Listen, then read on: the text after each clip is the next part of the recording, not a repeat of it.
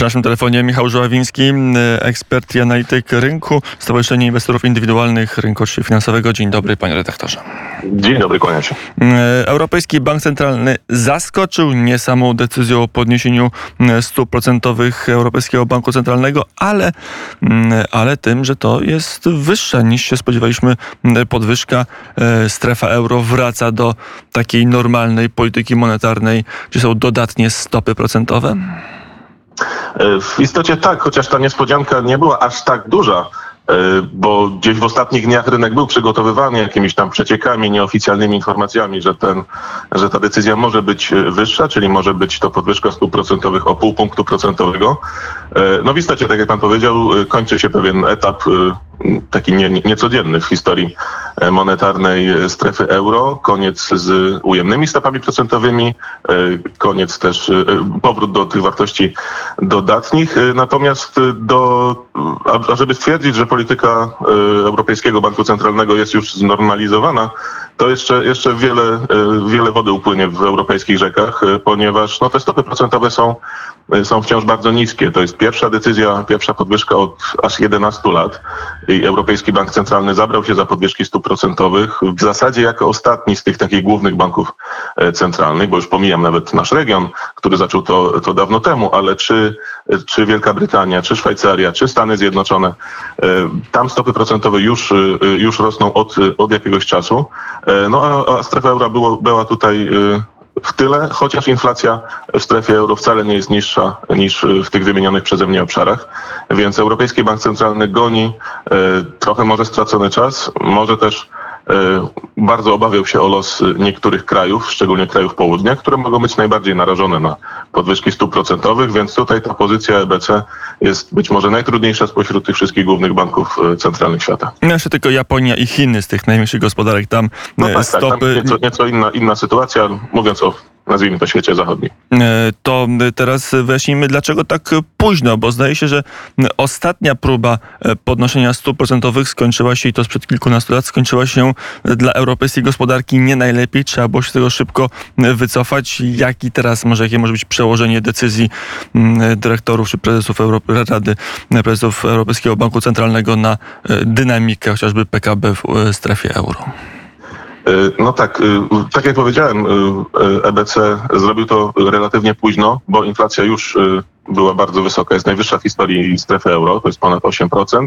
Aczkolwiek oczywiście nie jest to równomiernie rozłożone, bo o ile we Francji jest to 6, w Niemczech ponad 8, to Estonia czy Litwa mają 20% inflację, no co, co podważa wiarygodność banku centralnego, który przypominam ma trzymać tę inflację około 2%, więc widzimy jaka tutaj jest duża, duża skala. W istocie te ryzyka dla, dla gospodarki strefy euro nie zniknęły, a wręcz się zwiększyły względem tego, co przewidywaliśmy jeszcze kilka miesięcy temu.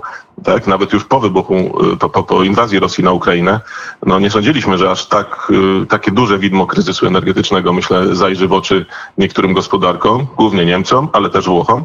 E, no do tego dochodzi kwestia ryzyka politycznego, na przykład we Włoszech. E, wczoraj to było dosyć, myślę, symboliczne, kiedy ze stanowiskiem premiera pożegnał się Mario Draghi, były prezes Europejskiego Banku Centralnego, e, za kadencji którego stóp procentowych nigdy nie podniesiono. Taka może ciekawostka.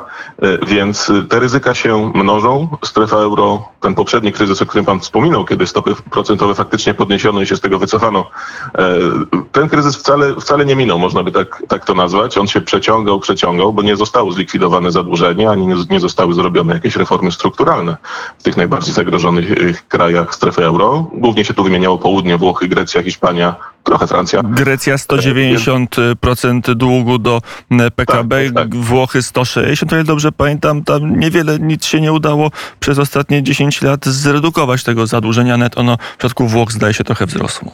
No właśnie, można by więc powiedzieć, że to taka zmarnowana dekada, chociaż oczywiście jak, jakimś takim momentem kulminacyjnym była najpierw pandemia, a potem e, te, te skutki gospodarcze e, wojny mm, na wschodzie, więc no, nie udała się gdzieś tam w strefie euro ucieczka do, do przodu, kiedy, kiedy po wybuchu pandemii uruchomiono potężne środki i, i one miały też pobudzić y, europejską y, gospodarkę, czy gospodarkę państw strefy euro.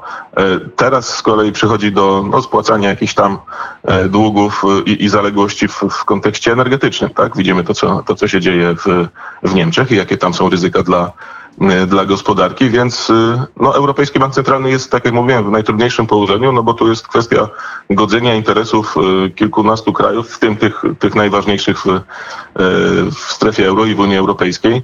I te decyzje no, nigdy nie będą tak, y, powiedzmy, y, łatwe do podjęcia, gdzie, gdzie tylko jest to kwestia y, decyzji establishmentu jednego y, kraju. No to nawet w więc Polsce to nie jest łatwe, bo, bo nie bardzo Oczywiście. Rada Polityki Pieniężnej nie bardzo wie, czy, czy ma walczyć z inflacją, czy już ma walczyć z recesją, a być może jest w stagflacji i wtedy też to już w ogóle trudniej wybrać jeden racjonalny kierunek mm, działania i wtedy wszystko przestaje być proste. Jakie, jaka jest droga przed y, strefą euro? To jest y, cały czas walka z inflacją, czy już za chwilę po tej decyzji, zwłaszcza strefa euro, będzie walczyć z recesją, a może właśnie wpadnie w stagflację. Wtedy kłopoty będą dłuższe. No właśnie niestety w gospodarce jest tak, że można być chorym na więcej niż jedną chorobę naraz. E, Więc tutaj te, te y, efekty zarówno wysokiej inflacji, która jest, zostanie z nami i się, i się utrzyma także w tym roku, w przyszłym e, i tak pozostaną.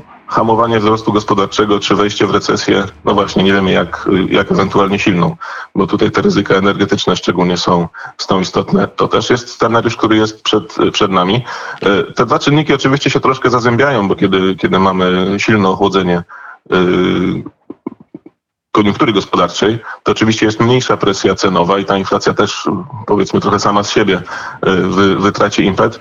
No ale, ale no, nie o to chodzi, żeby inflację, z inflacją walczyć, wywołując recesję, demolując rynek pracy. To jest bardzo istotna sprawa w, w strefie euro. Może u nas nie mamy tego aż tak, y, aż tak y, jakby na, na, na szczycie listy priorytetów gospodarczych, bo sytuacja na rynku pracy, chociaż zdradza jakieś tam obawy pogorszenia, to nie jest tak zła jak, jak właśnie ponownie ta sama lista Hiszpania, Włochy czy, czy Grecja. Tam to jest dużo większe ryzyko, także dużo większe ryzyko, no właśnie, polityczne, więc to, to, to, to wszystko może uruchomić jakąś taką niebezpieczną kaskadę e, zdarzeń. No, Europejski Bank Centralny po prostu musiał już teraz e, zareagować. Nie, nie, nie sądzę, żeby miał jakiś e, większy wybór, no bo przy, przy tak rozpędzającej się inflacji utrzymywanie zerowych, a wręcz ujemnych stóp procentowych no, za, zaczynało podważać wiarygodność całej tej instytucji i całej Unii wal- Walutowej jako takiej. Panie redaktorze, mam godzinę ósmą, to musimy e, kończyć E, jedno pytanie. Wiem, nie będzie proste.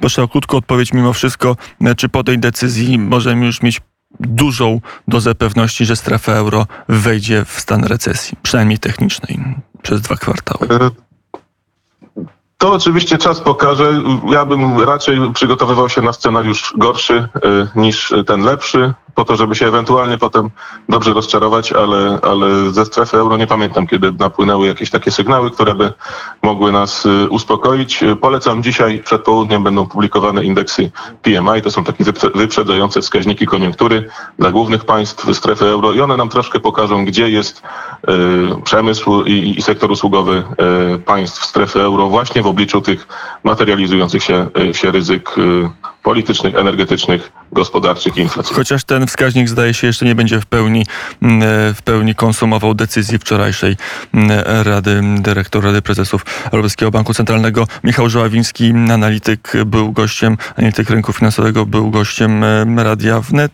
Stowarzyszenie Inwestorów Indywidualnych. Dziękuję bardzo za rozmowę. Bardzo dziękuję.